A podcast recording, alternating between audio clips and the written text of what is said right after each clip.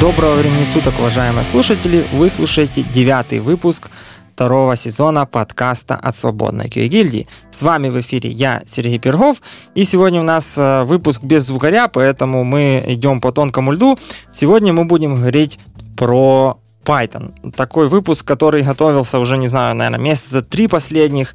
Договаривались, э, там, сделаем, сделаем. Ну и вот, наконец-то сели, сделали. Э, собрали, ну, как собрали, собрал здесь у себя в гостях э, максимально э, возможную экспертизу. Три человека, которые как-то с питоном либо долго работают, либо последние, там, пару лет.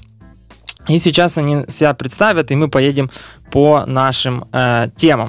И первый гость — это Алексей Буль, знатный спикер, не знаю, там, человек, работавших в многих известных компаниях. Леха. Э, да, всем привет, спасибо, что позвали на эфир. Значит, э, как Сергей сказал, уже меня зовут Алексей. Значит, с питоном я работаю уже довольно давно и работаю сейчас. Впервые писать на питоне начал в компании Wargaming и автоматизировать на нем. Потом работал с питоном в компании Juno, и там и там работал с питоном два точка семь. И вот сейчас я работаю на позиции Head of кей эй в стартапе Rosum Robotics, который делает роботов, и мы много работаем со всякими железягами и embedded штуками, и автоматизируем на питоне третьем, собственно, вот.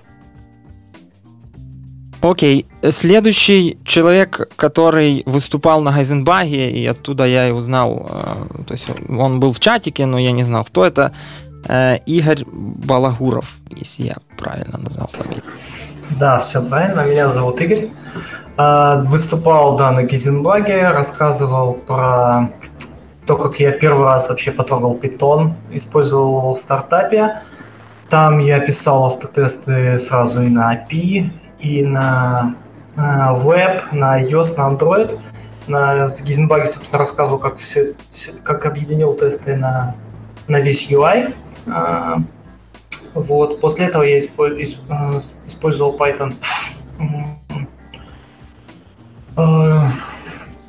для того, чтобы автоматизировать. Ну, эй пи ай я уже говорил, там был и REST, и GraphQL, тоже на Python писал. А сейчас я работаю во ВКонтакте, здесь тоже пишу на Python, автоматизирую эй пи ай, как-то так.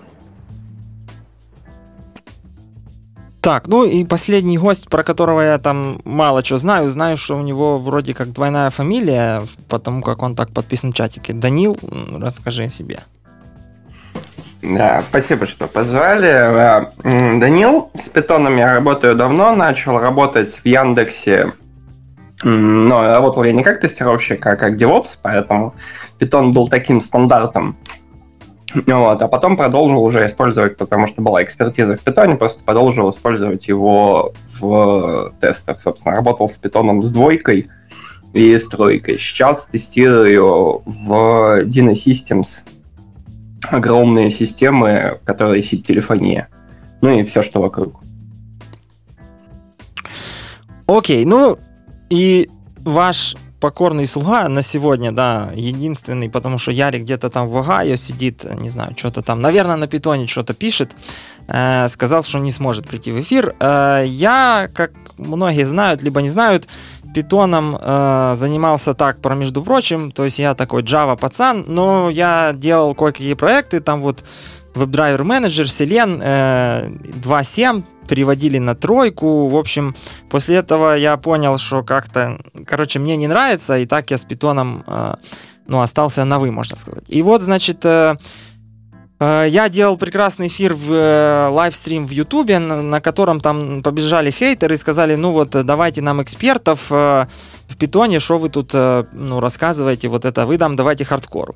Ну, так как хардкору я лично дать не могу, я спросил, какие вопросы людям было бы интересно, потому как все прибегают, говорят, дайте хардкору, ты спрашиваешь, ну, а что вы хотите про хардкор, и вот эти самые люди уезжают в закат, и, ну, как бы вопросов нет. Ну, какие-то никакие вопросы нам э, приехали там э, из чата, из телеграма, в общем, наскреб я каких-то там пунктов, по которым мы будем говорить. Э, у нас, ну, так как это там ведется в ютубе лайвстрим, есть чатик, вы э, задавайте вопросы, если у вас есть, э, я их, ну, мы их протранслируем, обсудим, если вопросы будут интересные, а не как это обычно, там, где купить подешевле, продать подороже.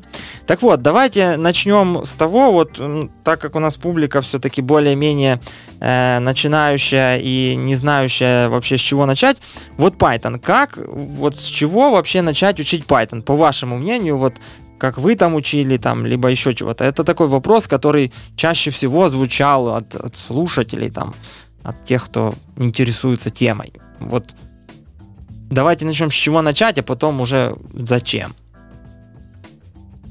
Есть? Ну, я, наверное, не буду оригинальным. Я скажу, что начинать надо просто берешь книжку Луца и читаешь, и это вот все. Начинающему больше вообще ничего не нужно, потому что Луц рассказывает все вот для совсем. Но при этом параллельно переходит на более сложные темы. Понятно, что за одну книжку ты не станешь гуру питона, но тебе хватит базового... Тебе из этой книжки хватит базовых знаний, чтобы как-то питон использовать. Да, потом надо будет уже почитать какие-то особенности питона искать, подумать, почитать по инструментам, но именно база питона — это вот лутс, введение в питон, программирование на питоне, и этого реально для, для начала этого хватит. Не надо пытаться сразу в себя все впихнуть. Вот как осилишь лутса, можно сразу садиться после этого за что-нибудь более сложное. Какие-то курсы... Наверное, не знаю, трудно сказать начинающему. Ну и лучше всего это, если у тебя есть коллега, который на питоне уже пишет, или хотя бы какой-то проект, который ты более-менее используешь, и ты можешь в этот питон, э, в реальный код посмотреть, потому что гораздо быстрее и проще будет учиться. Угу. Э-э- я вот тоже, кстати, за Луца говорил, я сам по нему читал. Но там много страниц, но такое, как это говорится, либо читать, либо не читать. Есть у кого-то альтернативное мнение, вот помимо книги? Может быть, там, типа, открыли этот самый... Открыли... Э, как это? Learn X in Y minutes, почитали и сразу уже там через два часа пишем код. Без багов, как это все делают обычно. Ну, у меня, на самом деле, была похожая ситуация. Тивлит на проекте сказал, что давайте-ка будем... делать ю ай-тесты, у нас тогда только эй пи ай был, говорит, ну, слушай, можно делать на джей эс, но что-то он мне самому не нравится, при том, что он был тивлит фронта. Давай-ка будем делать на Python.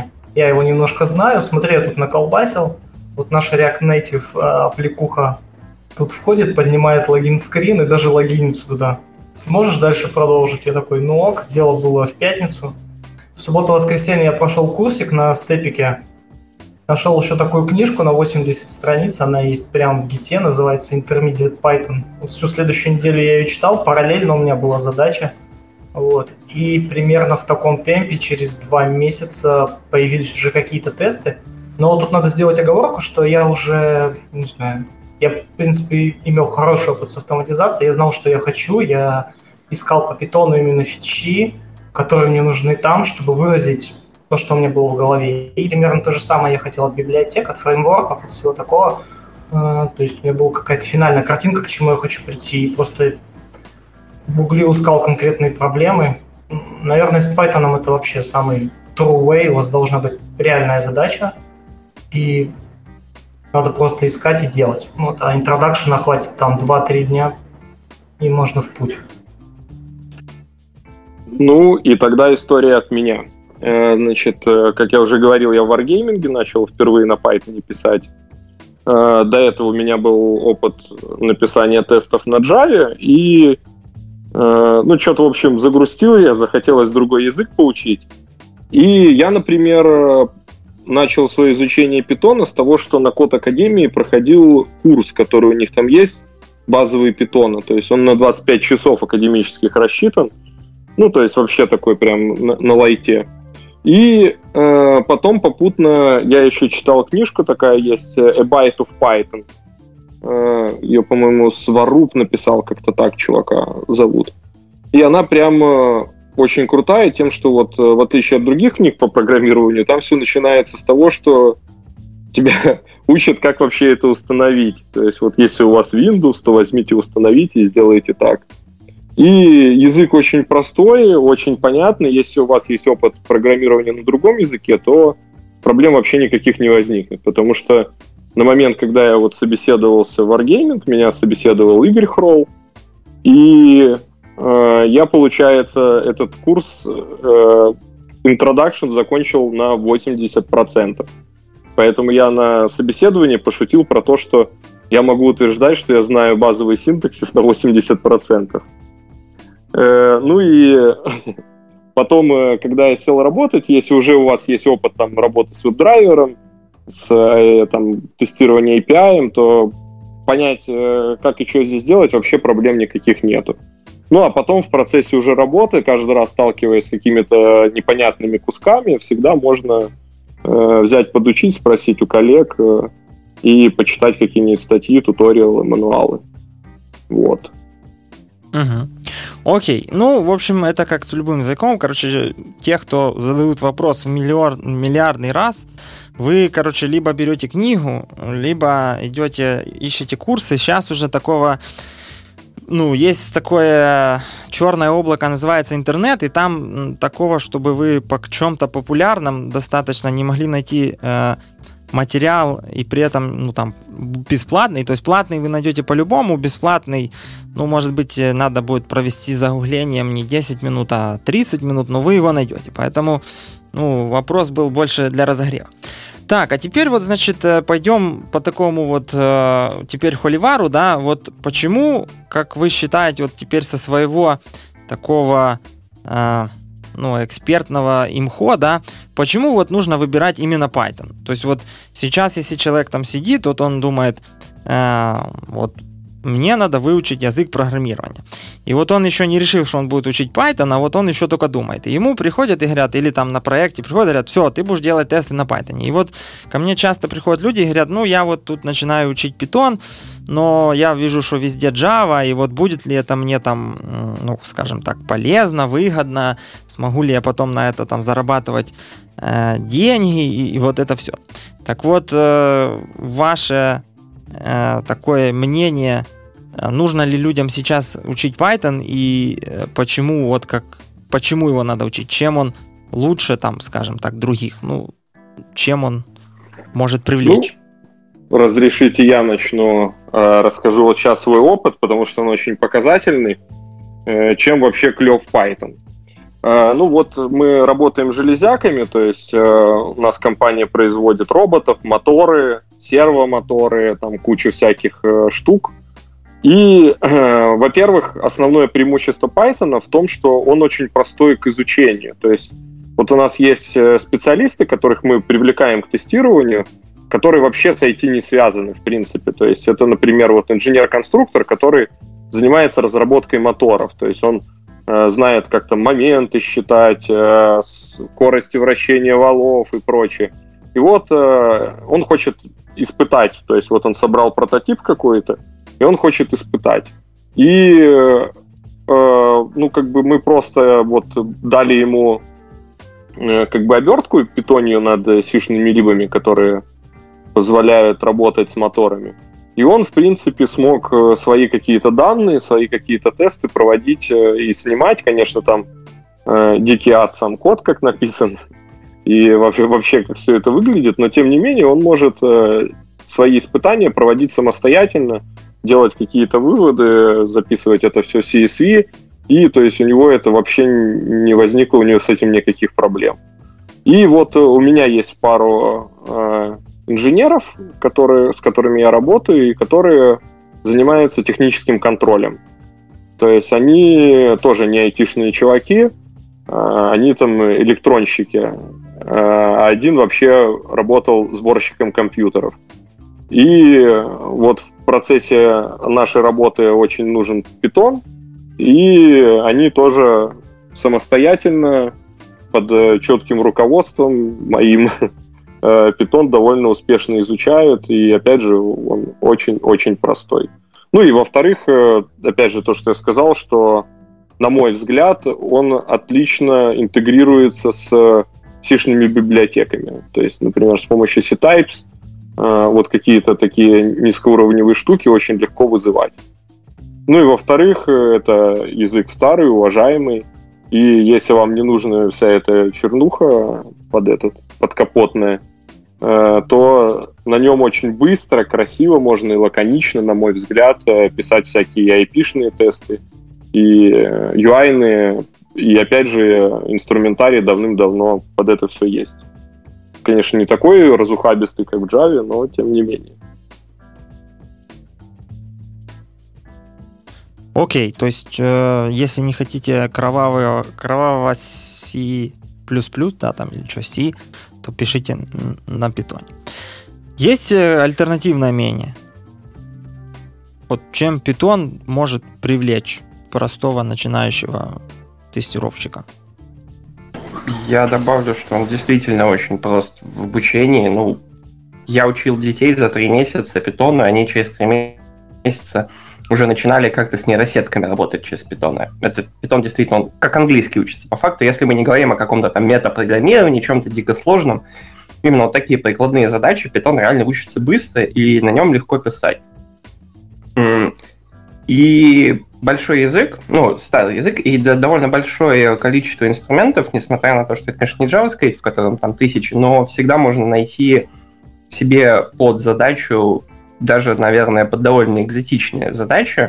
Вот, я просто сейчас в основном тестирую инфраструктуру, и вот как раз под это на Python инструментов просто бешеное количество, и это еще один плюс, почему его стоит брать, потому что если нужно тестировать не столько продукт, сколько инфраструктуру, в котором он запускается. Да, в век докера такое еще приходится делать. То есть здесь Python сто процентов выигрывает, потому что нет другого языка с таким же набором уже готовых инструментов. Не надо писать кучу оберток, ты просто вот берешь и пишешь тесты на проверку инфраструктуры. Ну, сколько у меня там? пятнадцать минут ушло на то, чтобы написать первые тесты, и уже все. И они уже запускаются, что-то проверяют и дают свой, свой, свой плюс. Вот, поэтому, да, основной плюс – это простота изучения. Вот ты сел и начал. Это не как в Java, ты сидишь долго, пытаешься, тебе надо написать Hello World, и ты там пишешь три страницы всего, пакеты, все значения. Вот, ты просто сел и написал, и оно работает. И, кстати, по поводу еще библиотек. Я вот, например, не считаю, что в Java набор библиотек там больше, лучше. Мне вообще, по моему мнению, не знаю, показалось, что в Python может быть для какой-нибудь одной конкретной задачи библиотек меньше, но, допустим, именно поддерживаемых каких-нибудь будет одна-две библиотеки, и фичей там, скорее всего, будет больше. То есть, там, допустим, на последнее время много сталкиваюсь с эй пи ай, и когда мы стали смотреть, какие есть фичи в либах, чтобы проверять там JSON-схемы или вот эдл-данные, то какая-нибудь одна там библиотека на Python, типа Cerberus, она там перебивает все, что есть в Java вместе взятое, и Java все равно вынужден что-то там костылять вокруг да около. Вот. Ну, это такой просто как, как пример. А, да, хочу еще добавить, я вот про Cerberus вспомнил. Самый главный топ Python вообще, который только может быть. Это то, что там в самом питоне встроен отличный парсер JSON, и ты просто делаешь JSON loads и JSON dumps, и тебе не надо все эти джексоны тянуть сраные какие-то там еще, да я даже не помню, там от, от Гугла какая-то борода была, и то есть и для, если ты хочешь распарсить JSON, тебе нужно там городить огромный класс, а здесь все просто интуитивно, легко и прекрасно. Так, но если про убийц продолжать, то есть же еще и requests, где ты можешь спокойно тот же ответ сразу э, в дикшенере э, получить, и тебе не надо заниматься всей этой э, сериализацией, десериализацией, все эти классы, ты работаешь напрямую уже сразу с данными, и, а, например, сравнение двух тех же словарей в каком-нибудь пайтесте, оно встроено, у тебя сразу же там идеальные сообщения об ошибках, что совпало, что не совпало, и все одно вот на другое так накладывается, что ты меньше пишешь кода, и у тебя сразу все работает, работает прям из коробки, и очень красиво с кучей фичей. Так, ну тут пошли явные кидки в сторону интерпрайзных языков. Вы это, ну, так не гомоните, потому как я тут один, ну, где-то есть в чатике Ярик, так что три на два еще можем продержаться. Значит, вот, ну, Python все понятно, легко, просто, ну, вот меня интересует, легко выучить, но легко и наговнокодить, потому как ты просто пишешь кучу кода, и он какой-то такой, вот, вроде как работает, но правильно или неправильно, вопрос такой десятый. И вот давайте начнем, э, по, ну, как бы сначала, да, про пакетные менеджеры. Э, я вот когда пришел, э, ну, как пришел, то есть я когда начал учить Python, то как человек после опыта, ну, Java понял, ну, понимал, что Core-библиотека, это как бы интересно, но надо же какие-то зависимости, вот это все. Ну и, в общем, pip и requests меня очень сильно демотивировало, потому как у меня был моральный шок, ну как это, типа, пипом ставим, потом ручками в файлик записываем, ну как-то не совсем то, чего я ожидал, да, там, имея опыт там с каким-то маваном, не говоря уже о Gradle. Так вот, какой пакетный менеджер на состояние две тысячи девятнадцатого года вы можете порекомендовать вот человеку использовать? То есть все же понимают, что изучая язык, мы, ну, а язык это одно, нужно изучать целую экосистему, там, пакетные менеджеры, там, ай ди и и бла-бла-бла. Соответственно, вот давайте начнем с пакетных менеджеров.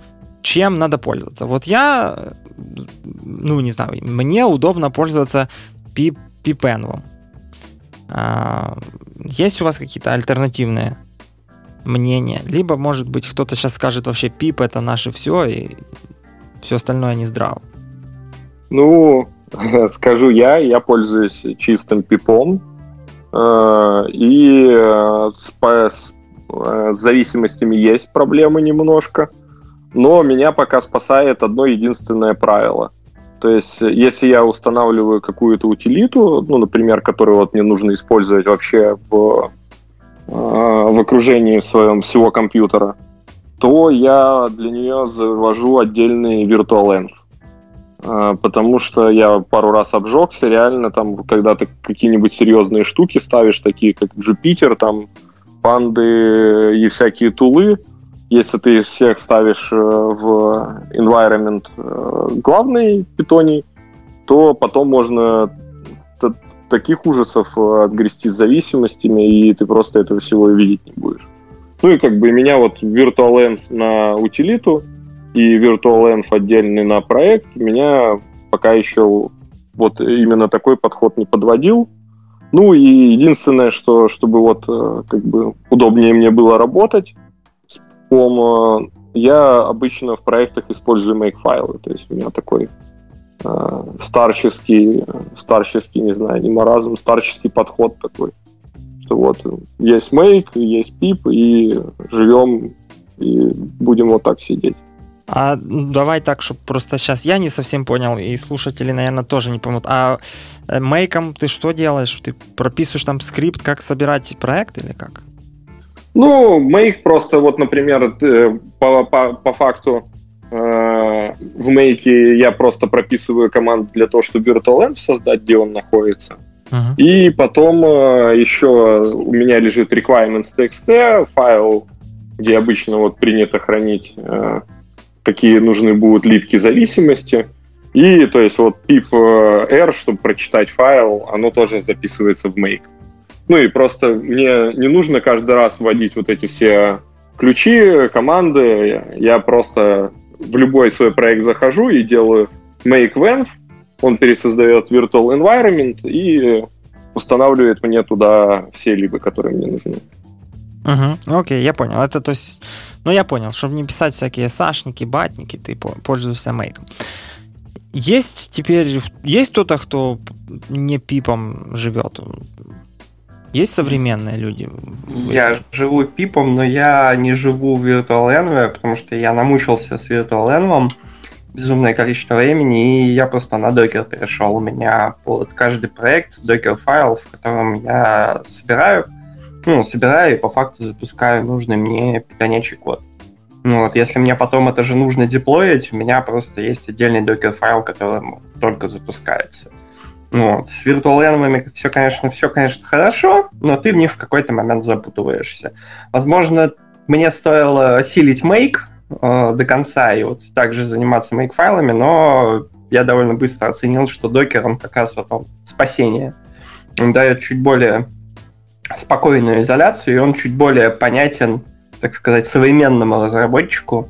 Вот. А именно вот пакетами, ну, пипа хватает практически всегда. Ну, то есть вот прям так, чтобы совсем-совсем начинались проблемы с пипом, ну, наверное, не вспомню. Ну, то есть были, конечно, проблемы, но это, как обычно, собственные руки. Вот. И править надо не пип, а руки. Вот. А докер позволяет делать изоляцию и вообще не заморачиваться, что я что-то сломал. Ну, окей, сломал. Снес докер, перезапустил. Жестко, жестко. Игорь, а ты там что, тоже пипом вот это занимаешься? Да, я использую тоже, как это, Серега, pipenv. А, никаких проблем вообще не испытываю. Самое главное, это весь граф зависимостей зафризить, чтобы потом на всех машинках все... Это все воспроизводилось, ничего не падало из-за каких-нибудь зависимостей и зависимостей. Из такого, ну это, в принципе, единственная фича, которая там нужна. И он, и он действительно удобно решает все проблемы. У тебя и окружение, и собирает тебе весь этот граф, можно зафризить, все прекрасно. Проблем никогда с ним не испытывал. Из каких-то новых вещей я слышал, что pipenv уже не такой модный, надо переходить на Poetry. Но я еще даже доку не читал по нему. О, вот видите, Игорь самый современный, потому как я хотел только сказать. Вот почему пип, ну, чисто мое мхо, я не эксперт, но мы тут, как бы, знаете, как там скидывали картинку, люди с посредственным э, э, собственным мнением делают подкаст. Так вот... Э, Я увидел в одном из... Короче, мне завели багу в репу, что типа, вот, чувак, ты какой-то олдскульный, используешь там pipenv, используй Poetry. Ну, и скинули ссылку, типа, я посмотрел, ну, прикольно, Poetry add, там, какой-то dependency он ставит в writing log файл, и как бы, окей. И потом можно вот легко Poetry build и Poetry publish, то, что... Как бы, ну, я испытывал проблемы некоторые с паблишингом библиотек, то есть если это делать стандартным, то есть ты там пип, потом ты там билдишь этот, ну, это яйцо, либо колесо, потом это там паблишишь, ну, короче, полная дичь. Потом я нашел какую-то библиотеку Twine, она вроде как поярче деплоит, а вот Poetry прямо у него встроенная команда, то есть Poetry Publish, то есть у тебя all-in-one, один, одна консольная утилита, и она делает все. Так вот, с пипом реально как dependency. Там вот, э, вот этот э, pipenv, он же лочит э, зависимости версии прям по хэшу. То есть, если ты в следующий раз устанавливаешь, то он тебе установит не просто твою dependency, ну, которую вот ты там, да, не знаю, там, Selenium, а и те, которые у него э, как бы транзитив, он тоже их установит тех же версий, которые были у тебя там, ну, вчера, либо когда ты их зафризил, то пип же ж такую тему не делает. Вот как люди, которые с пипом, как вы это решаете? Или вы типа, а, пофиг, неважно. Лёх. Ну, пип же позволяет фризить э, ну... версии точно так же. То есть вы фризите весь венв, э, ну, весь virtual environment. Я не весь, я фрижу конкретно то, что, ну, то, что ставлю, я просто фрижу нужной версии, и все. А если вот эта версия, которую ты поставил, а ее судьба типа ломая, ну, там, не знаю, приедет другой версии, или как бы все равно? Не, она, она не приедет другой версии, просто у меня прописано, условно, создаю requirements.txt, вот этот файлик, и в нем прописываю, вот эта библиотека ставится вот этой версии, все, она ставится только этой версии. Ну, это более... более Надо больше действий руками делать, но это сделать надо реально один раз. Ну а если в зависимостях этой библиотеки написана зависимость на третью библиотеку, и там написано latest, и как бы... Это надо... За этим надо следить, да. Понятно, типа, все хорошо, когда все хорошо. Ну, на практике я вот прям с таким вот не сталкивался. У нас... Леха, у тебя там руки, руки? А, а мы, короче, делали свой... Сейчас, сейчас, сейчас. извините. А мы делали вот именно когда нужно было, чтобы только оставались именно конкретно наши зависимости. Мы, мы свой поднимали пип-сервер, с, ну, то есть регистри свой. И просто некоторые из них, которые нам очень важны были, перекладывали. Пропал, короче. Видимо, на слове registry... А, он вообще вылетел. Ну, я надеюсь, что вернется. Раз, два, три. А, во, я отвалился, извините. Ну, то есть, мы их перекладывали к себе в registry, то, что вот нам прям нужно. А остальное просто, на самом деле, проблемы такие с транзитивными зависимостями возникают у серьезных дядек, которые там серьезные вещи разрабатывают.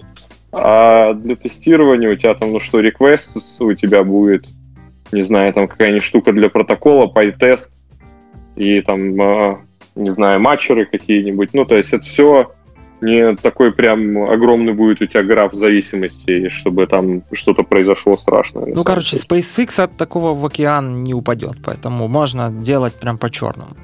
Ну, да, да, да, да. Окей. Ну, ну короче... Я вот, кстати, тут не соглашусь, потому что я даже вот использовал pipenv, в какой-то момент забыл, э, что надо вызывать, э, чтобы dependency устанавливались именно из лочиного файла, и у меня было не так много библиотек, и, по-моему, какие-то там библиотеки все равно законфликтовали, и все тесты попадали. Я после этого зашел в доку, почитал, как же... Я, я думал, что там все из коробки, а надо было один какой-то параметр отправить, чтобы именно из лочного файла все это устанавливалось. Потому что тестов на тот момент было там реально немного, использовался там, ну, ну, с десяток библиотек, может, максимум. То есть я даже ловил с этим проблемы. Вот, и после этого я всегда лочил и запускал, и полный граф зависимости разворачивал именно из лочного файла. Окей, ладно. В общем, ну, я не знаю, какая-то такая summary. Если вы пацан, либо девочка, сейчас две тысячи девятнадцатый, нельзя уже там толерантность, и вы хотите жить по-современному, я бы рекомендовал все-таки не пип. Но если вы все-таки хотите ощутить боль, попробуйте пип, а потом вы поймете, что надо что-то другое, как по мне. Ладно, в общем, давайте пойдем теперь дальше. Вот люди уже в чате бомбят, и в вопросах слушателей бомбило. Все хотят конкретики, и сейчас мы ее дадим. Давайте пойдем по каким-то конкретным библиотекам, фреймворкам, если в Python такое слово есть, потому как это больше, мне кажется, из Java там, и всего такого. Вот если говорить про REST эй пи ай. Ответ я уже знаю, но мне вот хочется проверить. Какие библиотеки, либо фреймворки надо использовать, если вы хотите тестировать эй пи ай, ну, возьмем э, этот самый, ну, REST, REST эй пи ай, да, то есть там э, мы не будем рассматривать какие-то дикие там соапы и всего. Что нужно использовать? Давайте я быстро расскажу просто э, как бы свой опыт. Я думаю, потом Игорь, как э, тот, кто сейчас занимается всем этим, постоянно все это дополнит. Э, мой, короче, Dream Stack для тестирования эй пи ай это requests, затем Cerberus, затем CompAddict, или как-то так называется, липка, короче, которая позволяет дикты сравнивать глубоко там по, по ключам с красивым выводом. Ну и как тест-раннер, PyTest. И мне кажется, в принципе, все, что нужно для того, чтобы тестировать эй пи ай. Давай проясним. Cerberus. Cerberus PyPy. Lightweight Extensible Schema and Data Validation Tool for Python Dictionaries. Да-да-да-да-да. Ну, чем он крут? Тем, что он, собственно, позволяет.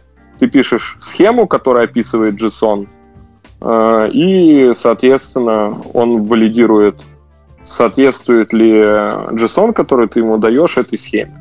Ну, если не соответствует, он падает и возвращает тебе почему ошибку. Собственно, вот эта липка, она используется для самими девелоперами, для того, чтобы валидировать входящие запросы. Но точно так же никто не запрещает ответы от эй пи ай э, валидировать с помощью этой прекрасной липки. Угу, окей.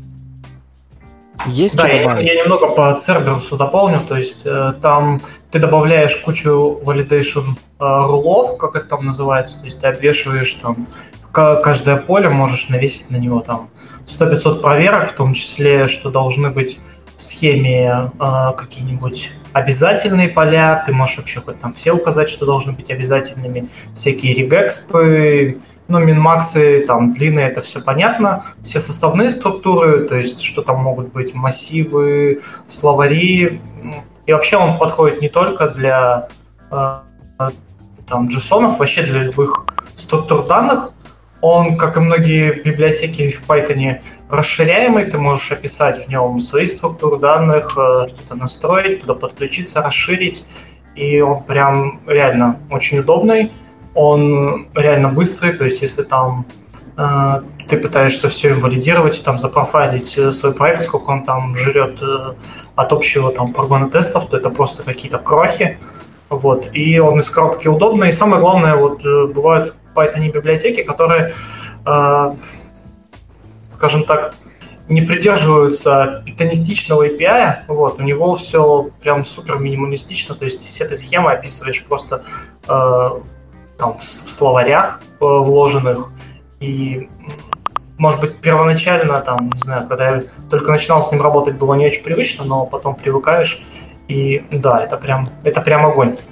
Вот. А если переходить к стеку, то я даже не использую одну там либу, которую Леша назвал, то есть какие-то вложенные словари, я просто э, использую ассерты, которые переопределяются в PyTest, и он сам прекрасно все выводит, то есть там можно настроить verbosity, э, если ты хочешь видеть прям все, все несовпадения, э, и PyTest это прекрасно умеет выводить. А, и, кстати... Еще, еще по Cerberus'у, то есть если у тебя есть несовпадение, допустим, там в нескольких местах, то ты разом получаешь все несовпадения, у тебя нет такого, что он падает на каком-нибудь там хоть первой ошибке, он тебе выводит полный список, и все рулы по каждому полю, которые не совпали. Вот, то есть получается максимально информативный вывод, и ты можешь сразу пофиксить все проблемы разом, он все это прекрасненько выведет. Вот, по поводу липки, которая для того, чтобы сравнивать дикты, я хочу добавить, я неправильное название сказал, извините, она называется DeepDiff. И вот она, собственно, позволяет вам сделать как бы ожидаемый дикт, ну, то есть ожидаемый результат сделать, и сравнить его с актуальным, и эта липка прям вам выдаст довольно... насыщенный отчет о том, что где не совпало, то есть какие ключи не совпали, появились новые, не появились новые, значения какие не совпали. Вот можете посмотреть, DeepDiff, клевая штука. А мне вот интересно, а чем он отличается от стандартного ассерта, ну, диктов в, там, в PyTest, когда ты ставишь там ассерт, там, не знаю, expected какой-нибудь дикт и actual дикт? Он же тоже вроде дает прям такой супер информативный вывод, и вроде даже все, что там новое, все, что не совпадает, он прям все подчеркивает с плюсиками, минусиками, стрелочками. Ну, на самом деле, ничего такого особого, то есть, ну, мне просто он нравится, у него вывод более, более такой, то есть он там прям сравнивает типы, если там в листе что-то не совпадает, он какие индексы местами поменялись. Ну, то есть, в принципе, вкусовщина. То есть. О, смотрите, а тут вот... Ну, короче, я такой, как это, подчеркиватель этих... подводитель топиков. То есть, я ожидал, что скажут, используйте requests и PyTest, и, ну, в общем, дальше все остальное, сравниловка, это уже такие какие-то дополнительные шашечки, которые... ну, не проехать, да, то есть это, в принципе, можно и без него прожить. А вот тут вот спрашивают, в питоне TrueWay в объекты или в словари десериализовать, ну, я так понимаю, ответ вот этого JSON-а там, да, от, от эй пи ай. Так вот, ну, потому что джависту как-то диковато. Ты получаешь ответ, и это, ну, по сути, уже готовый дикшнери, да, ты там берешь request, request, точнее response.json, и это уже у тебя готовый JSON, ну, который можно дальше там по ключам ковырять и уже что-то осертить. Так вот, есть ли такой подход, чтобы вот эту штуку в какой-то класс, в объект десериализовать еще дополнительно? А зачем? Тебе приходит JSON, ты его себе просто в словарик, в словарик его прочитал, и все, и работай с ним. Зачем как бы усложнять? Ну, не знаю, джависты еще в класс там что-то делают. Ну, а здесь этого можно не делать и получать точно такой же результат. Все. Если, нет, если хочется, это, конечно, можно завернуть, но по крайней мере, мне на практике, когда надо было какой-то JSON эй пи ай тестировать, этого практически никогда не пригождалось, потому что если ты пытаешься обернуть все это в какой-то собственный класс, либо ты все равно наследуешься от словаря, потому что если ты что-то будешь совсем свое пилить, то ты теряешь всю стандартную библиотеку для работы с этим и еще кучу других инструментов. То есть тебе все равно надо пронаследоваться, а потом ты наследуешься и понимаешь, что половина того, что ты в этом классе делаешь, давно реализована в стандартной библиотеке, просто вызывать ее надо немножечко по-другому, не через точку. Угу. Окей. В теории это можно сделать, на практике зачем? Окей, есть у нас что-то еще про, если про эй пи ай, может, что-то какая-то адовая там библиотека, которая спасает? Нет? Окей. Ну, не, я... не про эй пи ай, я добавлю, что меня адово спасает IPython, потому что это интерактивная оболочка, и там очень клевый отладчик. Вот когда ты смотришь свои тесты и что-то у тебя идет не так, и тебе надо сами тесты отладить, периодически стандартно вот этого пи ди би его не хватает. А iPython-овский отладчик, он во много разов круче, позволяет видеть куда больше, и вот это спасает. Да, это нужно редко, но вот когда нужно, просто must-have. А по библиотекам, ну да, реквесты, все, что еще. Окей, okay. Ну то есть там каких-то супер фреймворков. Просто ко мне вот стандартный вопрос, когда люди приходят там или, не знаю, где-то в чатике, говорят, дайте нам REST Assured для питона. Ну, как бы, по-моему, request это, не знаю, тот же самый ну... REST Assured, только чуть-чуть э, полегковеснее и, как по мне, то гораздо проще. А, давайте теперь вот еще вопрос про ай ди и. Вот я тоже подозреваю здесь раскол, но, может, раскола и не будет. В чем писать код? В Vim. Не, ну давай серьезно, Vim это как бы... Я, я пишу в PyCharm, я, короче, пробовал писать в Vim, у меня даже более-менее получалось, но PyCharm, как бы, что тут, нормально все, сидим. Угу. Да, я тоже пишу в PyCharm, пробовал писать в Sublime, в Atom, даже писал какое-то время, но потом... В какой-то момент э, надоело вся эта круговерть с переустановкой всех плагинов, которые тебе нужны, они где-нибудь там что-нибудь разваливаются, PyCharm работает из коробки, все прекрасно, никаких проблем, быстро, красиво. А вот, кстати, хочу выразить, пользуясь случаем, хочу выразить респект компании IntelliJ за то, что они в PyCharm в последних версиях внедрили интеграцию с пайтестом, потому что раньше это был прям геморрой, когда ты фикстуры передаешь методы, и как бы по ним нельзя было кликнуть, переместиться туда, куда надо. А сейчас PyCharm отлично работает с фикстурами, и прям это круто. Спасибо. Вот, Леха, тебе бы денег не за... Ты вся блогер не получился бы. Знаешь, что? Ну, чего? Ну, компания называется не IntelliJ, а JetBrains. То есть ты сейчас просы... ну, ты поблагодарил, но никого, по сути, короче, никого. Короче, денег, денег мне не дадут. Да, то есть надо... если бы это был контракт... Если бы это была проплаченная реклама, то тебе пришлось бы бабки вернуть. Да, а, короче, да. А Visual Studio Code никто не баловался, не пробовал. Вот там сейчас ее нахваливают, говорят, что там JavaScript, Python, там Go. Можно вот прям там колбасить. Я в какой-то момент попробовал, но она тоже из коробки не завелась, попросила какие-то, ну, там, чтобы был какой-то нормальный там переход. более умный, не знаю, анализатор кода, то все тоже так же не заработало. И я плюнул, решил, что нет, все. Так, пока, пока на PyCharm. Угу. Окей, ну с PyCharm знакомая боль, но мы до нее еще дойдем, когда вот там люди с Селеном не могли запустить тесты, там падало, говорили почините, мы говорили, что это не проблема, что это PyCharm, и короче, ну вроде как сейчас вот я последний раз, когда проверял, сейчас уже это все решилось.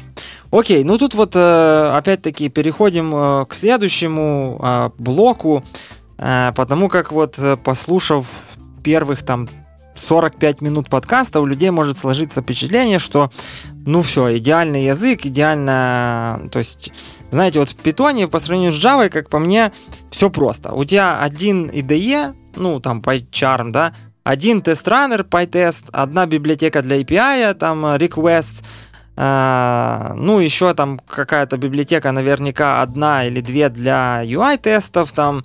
Ну и все, то есть не надо вот это там сидеть и выбирать, а что же там, у, типа JUnit или TestNG, там, ага, там Selenit, не Selenit, там еще что-то там, э, Maven, либо Gradle, ну и вот эти все проблемы, с которыми сталкиваются. Если говорить про JavaScript, то там, наверное, люди вообще, ну, они, у них выбор э, максимально широкий. Так вот, какие минусы? То есть...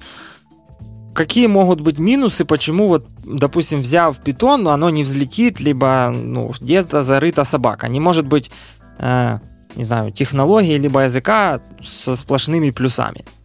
Вот, по вашему мнению, какие минусы, либо вот вы сталкивались, что вот там, ну, что-то на Python как бы не так удобно, как было бы, может быть, на чем-то другом? И ну, есть технологии с плюсами, это C++, у него целых два плюса. А, у Python... Минус в том, что он очень крут, когда тебе надо какое-то условно-синхронное эй пи ай, ну там тот же REST тестировать. Все просто, все замечательно, вообще зашибись. Но когда мы переходим э, к каким-нибудь асинхронным протоколам, начинается просто полный ад. Э, библиотеки есть, но э, они либо настолько монструозные, и когда ты попытаешься залезть вглубь и понять, что там, ты поймешь, что эта библиотека вообще написана на C, а теперь смотри на эту магию кода C и пытайся понять, как она вообще реально работает. Вот. Как, как пример, я сейчас тестирую частично у меня эй пи ай через сип, а это асинхронный протокол, то есть ты отправил ответ и ну, отправил запрос, и тебе когда-нибудь прилетит ответ. А еще тебе внезапно может просто прилететь месседж, потому что другой стороне пришло в голову, что тебе надо что-то сообщить. И вот в такой ситуации на Python, на Python писать был бы полный ад, поэтому э, тесты с сипом у нас на JavaScript, потому что в нем это вот с полпинка все завелось. Вот. Это большой минус. И, естественно, не столько в тестировании, может быть, столкнетесь, может, столкнетесь, может, нет.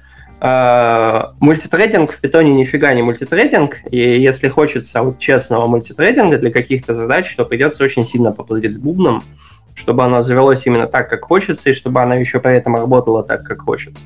Вот, это вот такие два больших минуса, я бы сказал, асинхронность и uh, мультитрейдинг. Ну, мультитрейдинг ты гил имеешь в виду, да?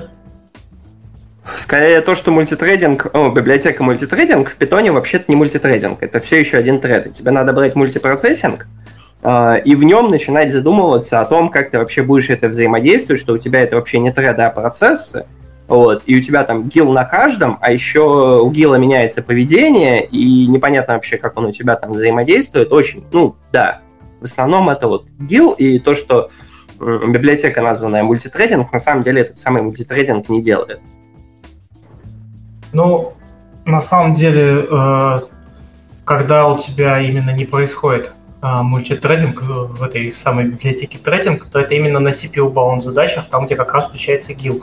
А если мы говорим именно об автотестах, там не каких-нибудь юнитах, а именно какие-то end-to-end, где там есть какой-то э, input-output, ну, то есть это input-output, там, не знаю, ай о-bound задачи, да, то есть там какой-нибудь эй пи ай тестировать, то на самом деле трейдинг-библиотека именно на input-output э, операциях, она гил отпускает, и они идут как бы, э, ну, конечно, не сказать, что там полностью, да, параллельно, то есть там все равно в какой-то момент процессор-то что-то там должен какие-то, э, там, не знаю, простейшие команды отдать, да, то есть у тебя на вот этих вот командах, там, допустим, отправить там запросы, да, будет э, там ГИЛ участвовать и блокировать, но в целом это такие крохи, э, когда у тебя, когда ты, не знаю, там, дожидаешься ответов, что в целом э, ты, там, не знаю, если у тебя есть input-output, э, тебя ГИЛ вообще почти не блочит.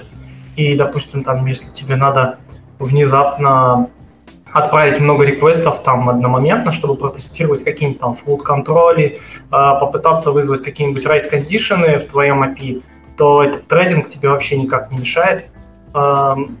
Ну, точнее, ГИЛ тебе вообще никак не мешает, да, и ты спокойно параллелишься. Да, если у тебя будут какие-нибудь там числодробилки, какие-то массивные вычисления на си пи ю, то тут, да, все бесполезно, ты... Используя трейдинг, только, скорее всего, будешь решать задачу, не знаю, дольше, там, в разы.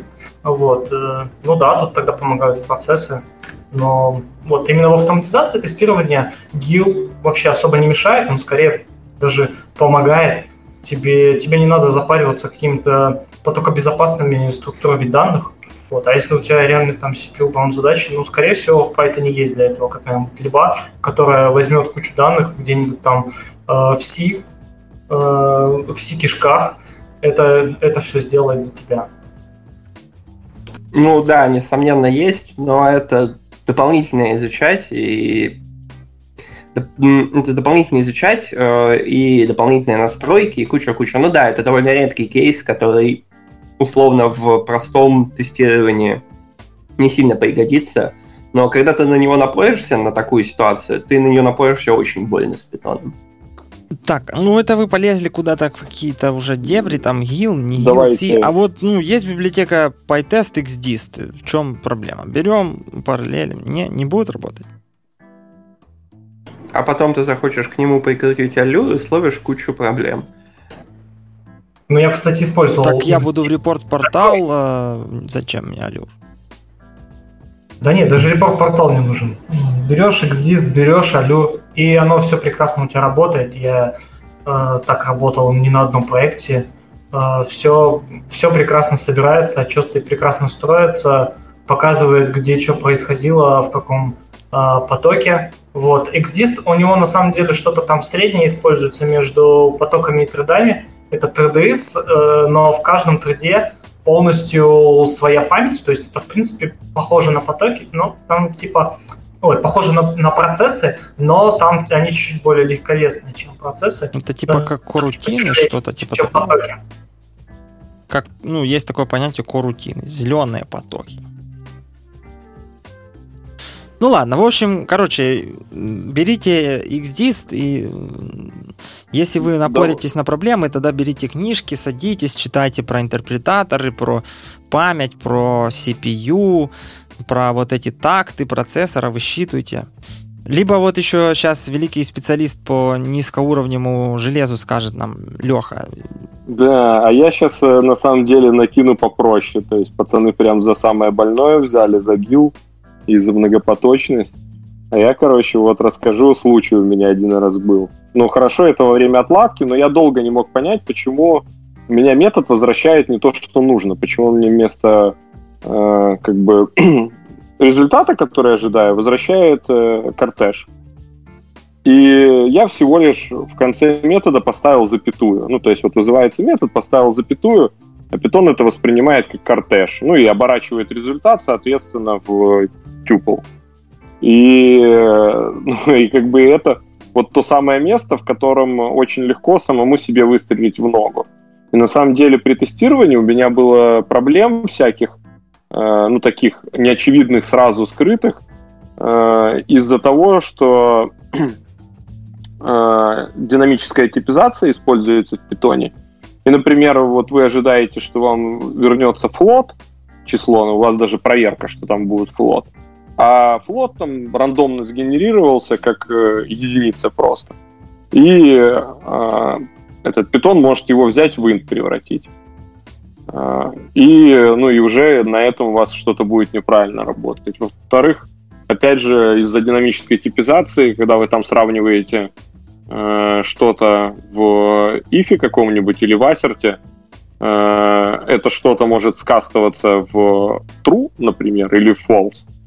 Э, ну и вы просто из-за своей невнимательности пропустите место, которое там всегда будет работать как надо. Ну и про это нужно всегда помнить, когда пишете вот какие-то утилитные свои штуки, методы с какими-то трансформациями, потому что ну, легко ошибиться, и ну, все работает и работает отлично. То есть я вот пару раз на такое натыкался.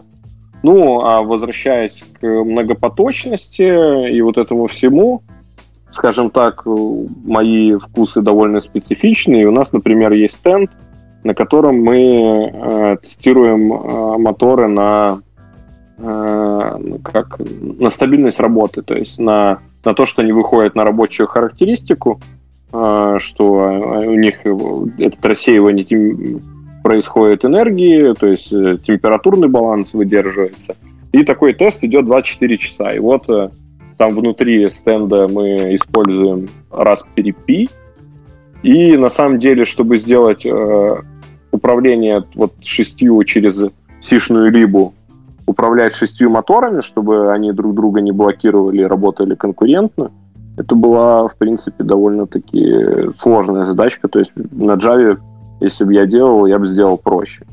Ну, а во-вторых, лично моя боль э, с питоном связанная, то, что, опять же, мы часто Raspberry Pi используем как, э, как бы место, где мы тесты запускаем. И там везде стоит сейчас Python три шесть, а мне очень нравятся f-стринги, а для них нужен три семь. И, короче, для того, чтобы установить Python три семь на PyCharm, нужно, короче, садиться компилить, собирать это все из сорсов. И это прямо довольно больно.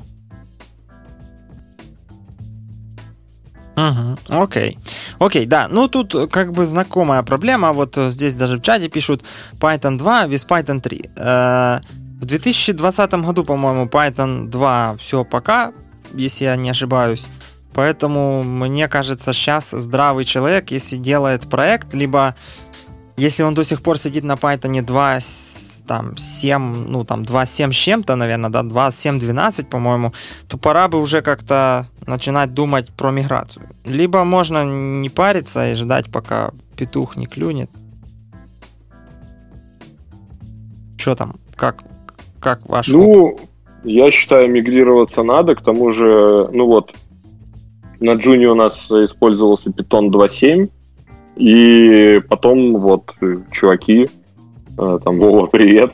Они мигрировали все тесты на Python три.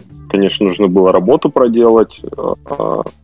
Но, в принципе, уже, например, в PyCharm есть этот код-инспектор, который подсказывает, что твой код несовместим там с другой версией Python. То есть он помогает тебе переписать его. Этот.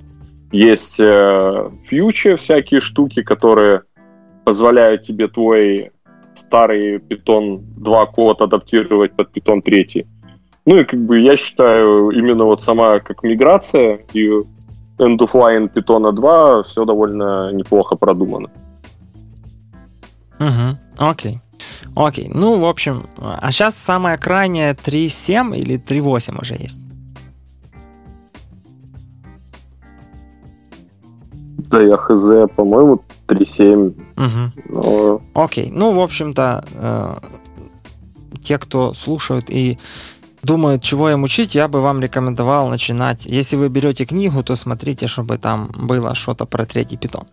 Э, давайте пойдем теперь, ну, не знаю, из каких там проблем, больше вроде как таких проблем нет. Есть еще вот вопрос э, про... Э, Ну, давайте про инструменты. Вот мы сказали про эй пи ай, для того, чтобы нас уже не бомбили в который раз, про инструменты для э, ю ай-тестов. То есть какие вот там есть э, библиотеки, опять-таки фреймворки для того, чтобы тестировать эффективно ю ай. Вот там, ну, все знают... Ну, не все, большинство, может быть, слышало Selenium, на который там непонятен его статус, то ли умер, то ли не умер.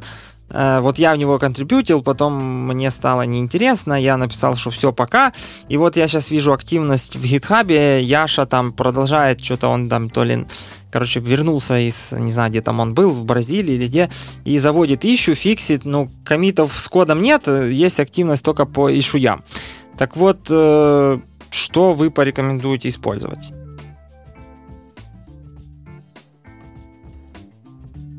Ну, я в последнее время не работаю с ю ай, но да, когда я вот работал, я использовал Selenium, в принципе, функциональности хватает, то есть там есть какая-то версия зафиксированная, там один, там что-то ноль ноль одиннадцать или тринадцать, ну, в общем, ты ее ставишь, и э, он, ее хватает в восемьдесят процентов случаев для всего того, что тебе надо, вполне э, прекрасно.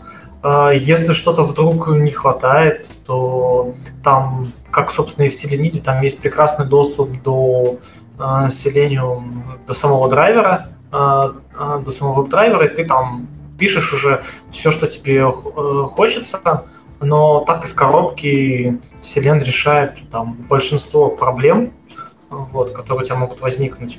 Из каких-то аналогов я вот из, из того, на что еще смотрел, я какое-то время писал на, на рубях, э, там есть такая классная штука, как ватир, и сейчас э, портируют ватир на Python, проект называется Nerodia, э, ну, то есть они именно сохраняют тот же эй пи ай, как это, какой есть в ватире, то есть он такой где-то средненький между низкоуровневым Selenium и таким прям верхнеуровневым каким-нибудь там Selenium, ну, такой, со своими особенностями. Вот. Ну, можно еще вот на этот проект посмотреть, но там, может быть, под него э, не найдется сразу э, какой-нибудь там либы, чтобы в PageObject его обернуть. Вот. Но, но, может быть, уже и есть, то есть я давно туда не заглядывал. Ну, вот я смотрю, что здесь последний раз коммитили м- два месяца назад в примеры.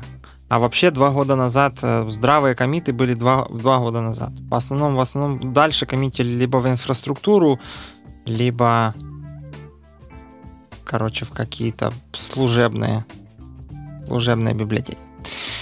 Ну, окей, ладно, достаточно интересно, в принципе, ну... не знаю. Есть еще у кого-то какой-то опыт, кто вот может там... А как вы смотрите на вот эти всякие...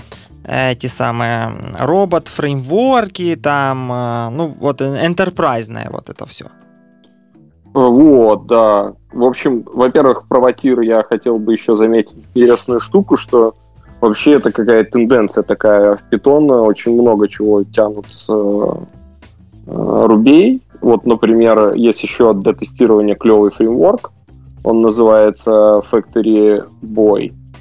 Это для того, чтобы генерировать тестовые данные, там красивые фикстуры делать, и они прям можно сразу и в Django их вложить, э, в Django, в базу данных, то есть они как фикстуры для Django хорошо идут. И это все сделано по примеру Factory Girl рубевого фреймворка. Э, робот-фреймворк я юзал, ну да, он такой энтерпрайзный, тяж- тяжеловатый. В В Wargaming мы юзали э, тоже заопенсоршенный фреймворк под названием Webium.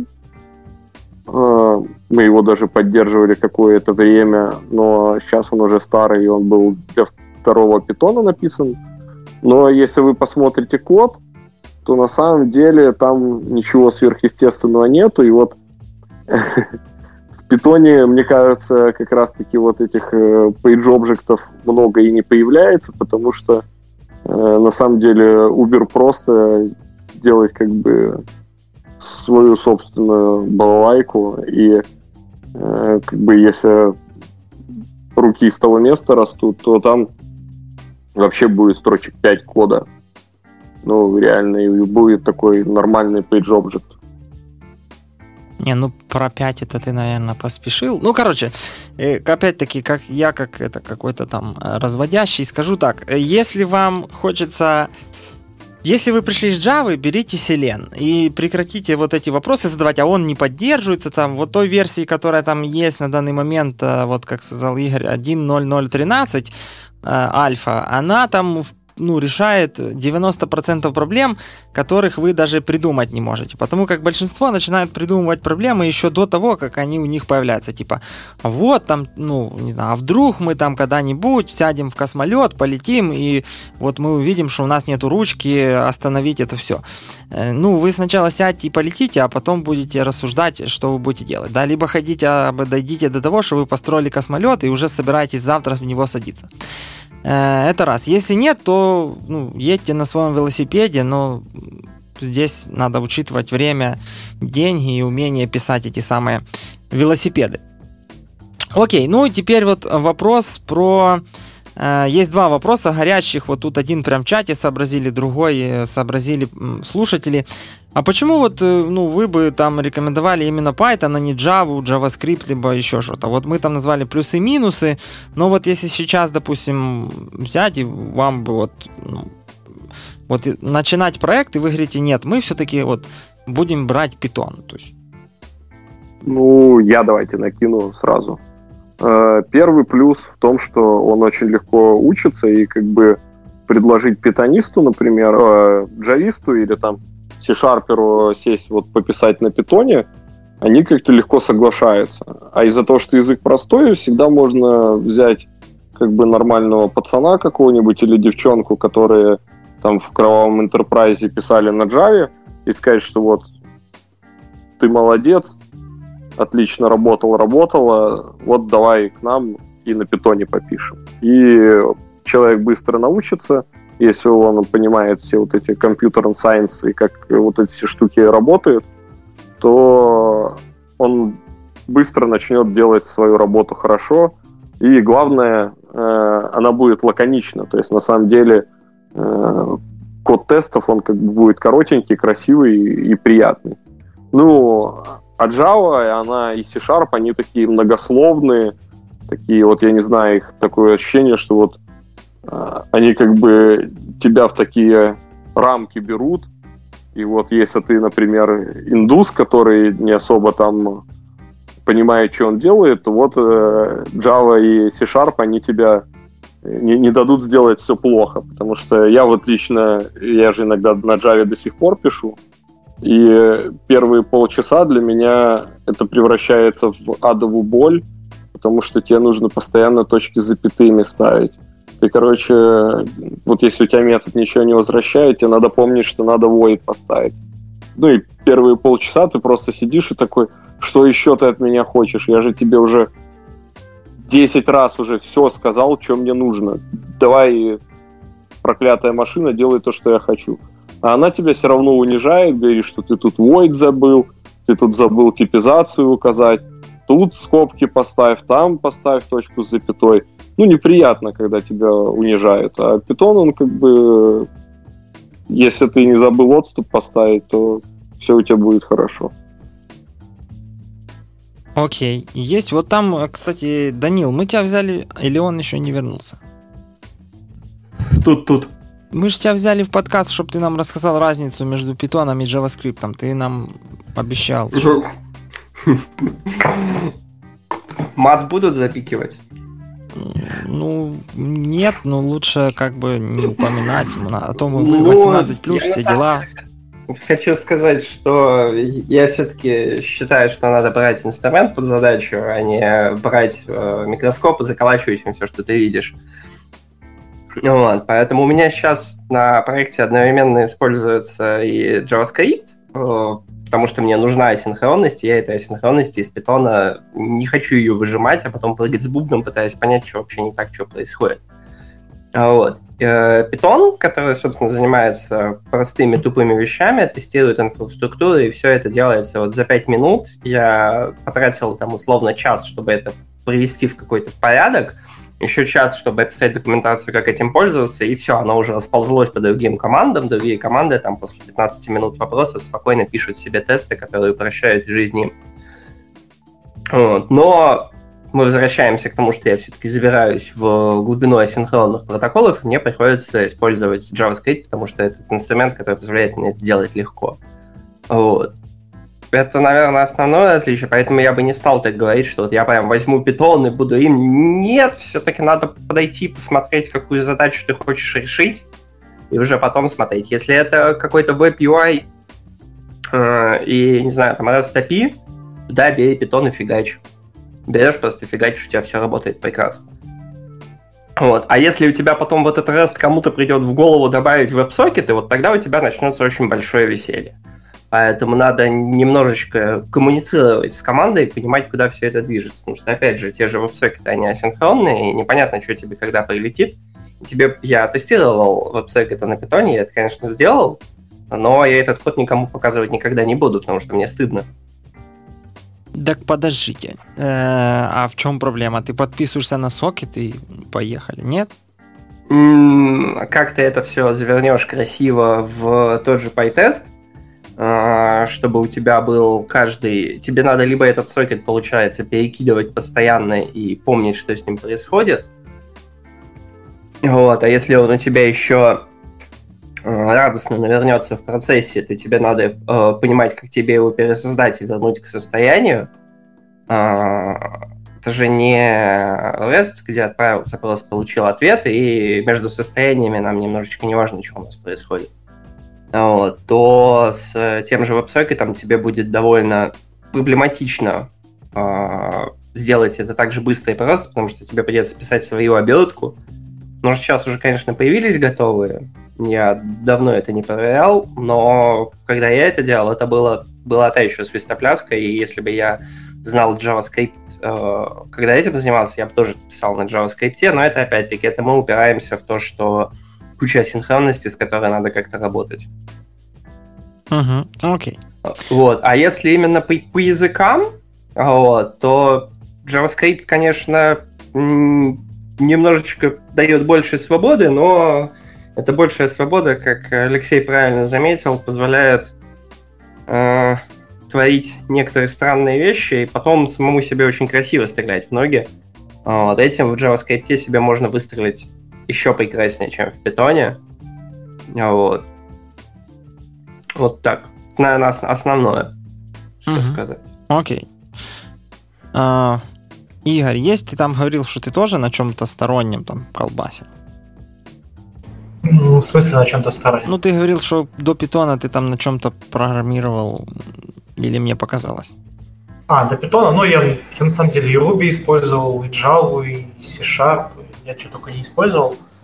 Но если так сравнивать, ну, возможно, да, для каких-то суперасинхронных задач, встроенного в Python, async await может не хватить, ну или даже не, не этого не хватить, а то, что там реально может не быть библиотеки. В принципе, слышал об этой проблеме, но прям, чтобы много тестировать асинхронщины, вот прям вот чтобы очень-очень много, пока не приходилось. Но так вообще Python, наверное, сейчас по умолчанию, если вот без какой-то такой вот суперспецифики для автотестов именно там, каких-то сторонних, там, не знаю, интеграционных там и выше, там какие-нибудь эй пи ай-ные, ну, не интеграционные, но какие-нибудь внешние системы. Мне кажется, что можно, да, рассматривать как один из основных выборов, ну, возможно, да, для какой-то специфики со всякими там сипами. Э, можно, да, посмотреть на джей эс, но я почти уверен, я хоть и не видел, что с какими-нибудь веб-сокеты есть либо. Я помню, мы веб-сокеты прекрасно и на Ruby тестировали, и вообще не было никаких проблем, там есть ивент-машина, и все там было прекрасно, мы проверяли все эти нотификации, без всяких костылей, все там супер классно выглядело. А так, мне кажется, еще вот пройдусь по плюсам питона именно для автотестов, если уж мы об этом говорим.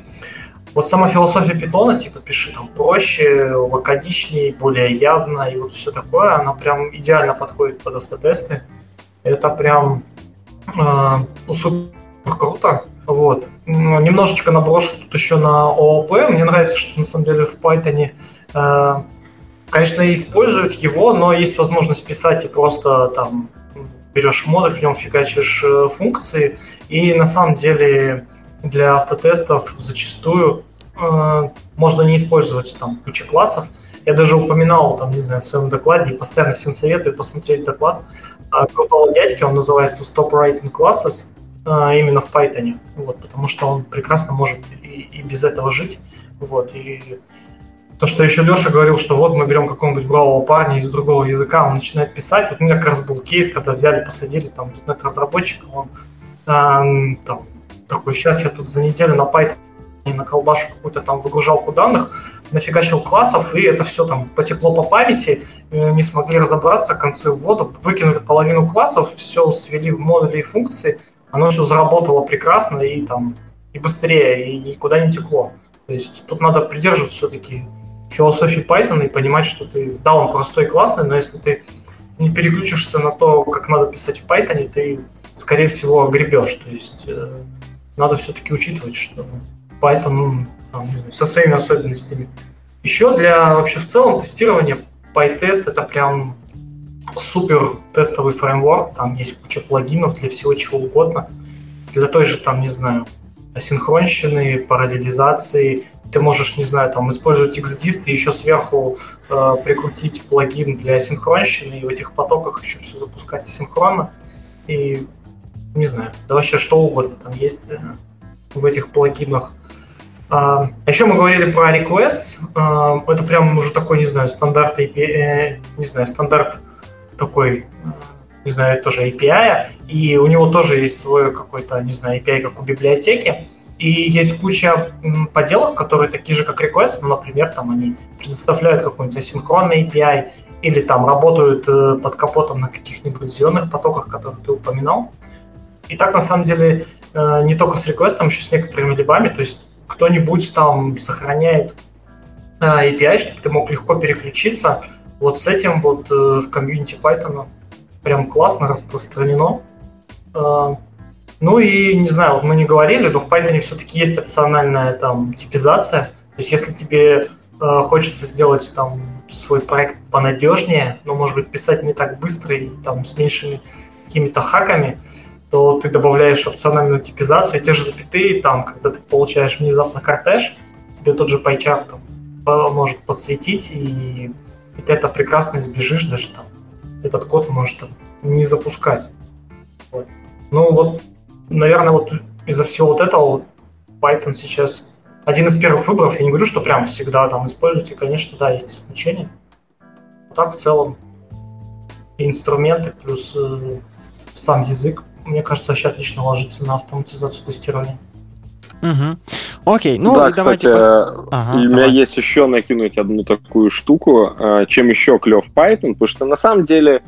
Ну, мы в автоматизации тестирования, мы как бы никаких особо сложных штук не пишем-то на самом деле. Ну, то есть мы не программисты.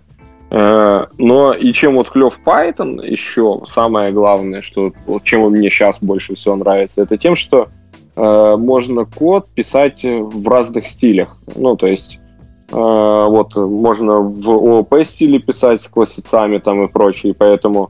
В принципе, джависту перейти на, на Python не будет сложно, но да, с ограничениями, иначе там можно понаписывать странного.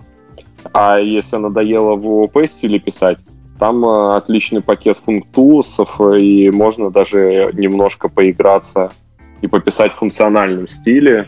И как бы и многие задачки наши автоматизаторские, они даже в функциональном стиле выходят быстрее, красивее и лаконичнее. Вот я по поводу функциональщины полностью с тобой, Леша, соглашусь. Я вот довольно часто использую там functools и тоже там частичное применение на функции прям отлично ложится, когда тебе надо сгенерировать каких-нибудь там похожих, но не до конца сущностей, ты, но у них там есть, не знаю, там в сигнатуре там э, n параметров, которые будут похожи, ты всякие такие вот такую рутину ты можешь довольно часто там functools или там цепочки вызова каких-нибудь функций через композицию вообще прекрасно, да, решить. Ну да, во-вторых, еще можно там перед пацанами выпендриваться другими автоматизаторами, там говорить всякие такие слова, как карирование, э, там reduce и вот это все, и тоже выглядит очень круто, и такой типа не просто ООПшник какой-то. Окей, э, поговорили на своем э, питанячем там между собой. Э, давайте перейдем к такой последней теме. Вот э, Python и Embedded э, IoT, Embedded, короче, то, что, э, не знаю, хайпило, либо хайпит. Я сейчас уже меньше слышу про Embedded и IoT, но, наверное, оно где-то хайпит просто в стороне. Э, так вот, ну, Python часто используют, вот я знаю, там и в Киеве всякие уважаемые компании, которые там куплены разными здоровыми другими компаниями, используют Python, и знакомые питонщики, они в основном завязаны на какие-то такие проекты, которые там, ну, в общем, с эмбеддедом и вот этим. Почему так и какие есть там инструменты? Вот, может быть, я знаю, там Леха занимается, там у него железки. Какие дашь советы для того, чтобы люди, не знаю, были более-менее осведомлены, куда копать, что смотреть? Да, короче, на самом деле, для тех, кто про embedded особо ничего не знает, о современном embedded, и думаешь, что там все, короче, сложно, там, короче, бородатые дядьки сидят, и все прям очень-очень тяжело, не ведитесь, все там, пацаны, нормально, и, в принципе, что вы тестируете эй пи ай, э, как бы делаете запросики, что вы там веб-сокеты тестируете, что вы, да и ю ай тоже, э, и с embedded вы тоже отлично разберетесь, потому что сейчас две тысячи девятнадцатый год, и, э, во-первых, э, если у вас там реально что-то будет сложное, то всегда можно девелоперов э, embedded, вот как у нас, например, написать небольшую липку, да и лелечку какую-нибудь сишную, которая от вас скроет вообще реализацию протокола общения железок между собой, и вы просто через C-types, это стандартная либа, которая входит прямо в Python, сам возьмете и эту липку подключите, и будете ее использовать. И как бы красота. И все у вас будет нормально, все у вас будет работать. В случае, на самом деле, если вам ничего такого не дадут, то, скорее всего, вам там придется немножко, как говорят, попердолиться в байтике, но на самом деле тоже там ничего сложного нету. По факту, в любом случае, все сводится к тому, что у вас есть какой-то сериал-порт или там какая-то шина, и вам просто нужно вычитать байты там, и до какого-то терминатора дойти, ну и вот у вас типа сообщение, и вот вы его взяли, распарсили, хексы там погоняли туда-сюда, ну ничего сложного. И для тестирования сейчас очень много удобных штук, которых прям можно... с ними работать прямо из Python, есть липки. Это, например, использовать для какой-то автоматизации те же самые Raspberry Pi, у которых есть пины, что аналоговые, что цифровые, и вы с ними легко сможете заинтегрироваться с Python и каким-то образом там что-то размыкать, соединять, какие-то сигналы куда-то кому-то посылать. И это все будет, ну, примерно так же просто, как эй пи ай тестировать. Либо есть, опять же, современные контроллеры, Arduino, к тому же, те же самые, которые очень простые в использовании, к ним куча всего написано, и с ними точно так же из того же Python легко интегрироваться. Ну и, в принципе, вот этого всего набора из простых вот таких бытовых штук для тестирования embedded девайсов обычно бывает достаточно. Ну вот в нашем случае, например, у нас есть какие-то датчики, у которых там частота передачи данных важна, или там, например, когда у нас мы с датчиками моментов работаем, нам тоже важна скорость сигналов, скорость того, как мы снимаем телеметрию. Но опять же, всегда, если вы как бы нормально работаете в команде, у вас нормальные пацаны там сидят, всегда можно попросить сишников, опять же, вам помочь, а потом просто их либо к себе интегрировать в Python. И с гилом, кстати, очень все хорошо интегрируется и работает. Окей, ну то есть, в принципе... М- Если э, вы найдете общий язык с разработчиками, в принципе, как и везде, как вот за то, что мы в подкасте всегда топим, то у вас будет все хорошо. Если вы с разработчиками через забор, ну, придется надеяться на себя э, и на своих родителей, наверное, э, в то, что они в вас вложили э, нормальные гены.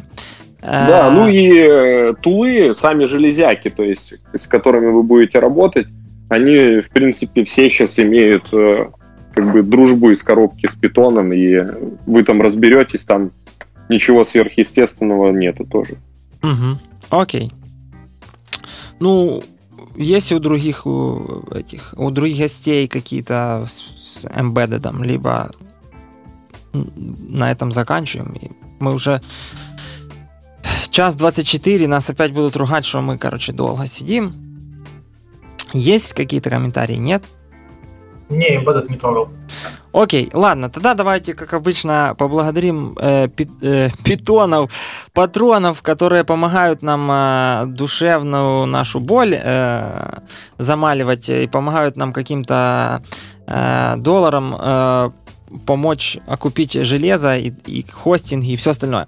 А это именно Николай Гергиевский, Татьяна Грибок, Роман Маринский, Сергей Солошенко, Игорь Грузиев, Алиса Маркова, Перетятька Игорь, Марина Колесник, Купцов Иван, Александр Шаповалов, Наталья Сокуренко, Роман Поботин, Маран Реймерс, Никита Вербицкий, Анастасия Маженько, Катерина Кравченко, Дмитрий, Владимир Станков и Михаил Судья. Вот, спасибо вам за то, что вы нам помогаете. Мы это все всегда э, читим, э, всякие футболки, наклейки, фу, эти бейсболки, все это э, будет есть. Э, и э, вот скоро Кьюафест. Ровно через два месяца, сегодня у нас двадцать, что там, двадцать пятое, ну, чуть-чуть меньше, чем через два месяца. Э, насколько я знаю, Алексей приедет, я видел там. Да, я собираюсь, я вот долго думал, что рассказать, э, ну и по сути того, что мы еще, собственно, ТК железок и электроники занимаемся, то у меня сейчас одна из вот вещей, которые я за год на своем посту Head of Key сделал, это лаборатория тестирования. И вот буду рассказывать о том, как мы из пустого абсолютно кабинета сделали лабораторию для тестирования, и что у нас там есть, и какие инструменты, и как вот это все там внутри устроено.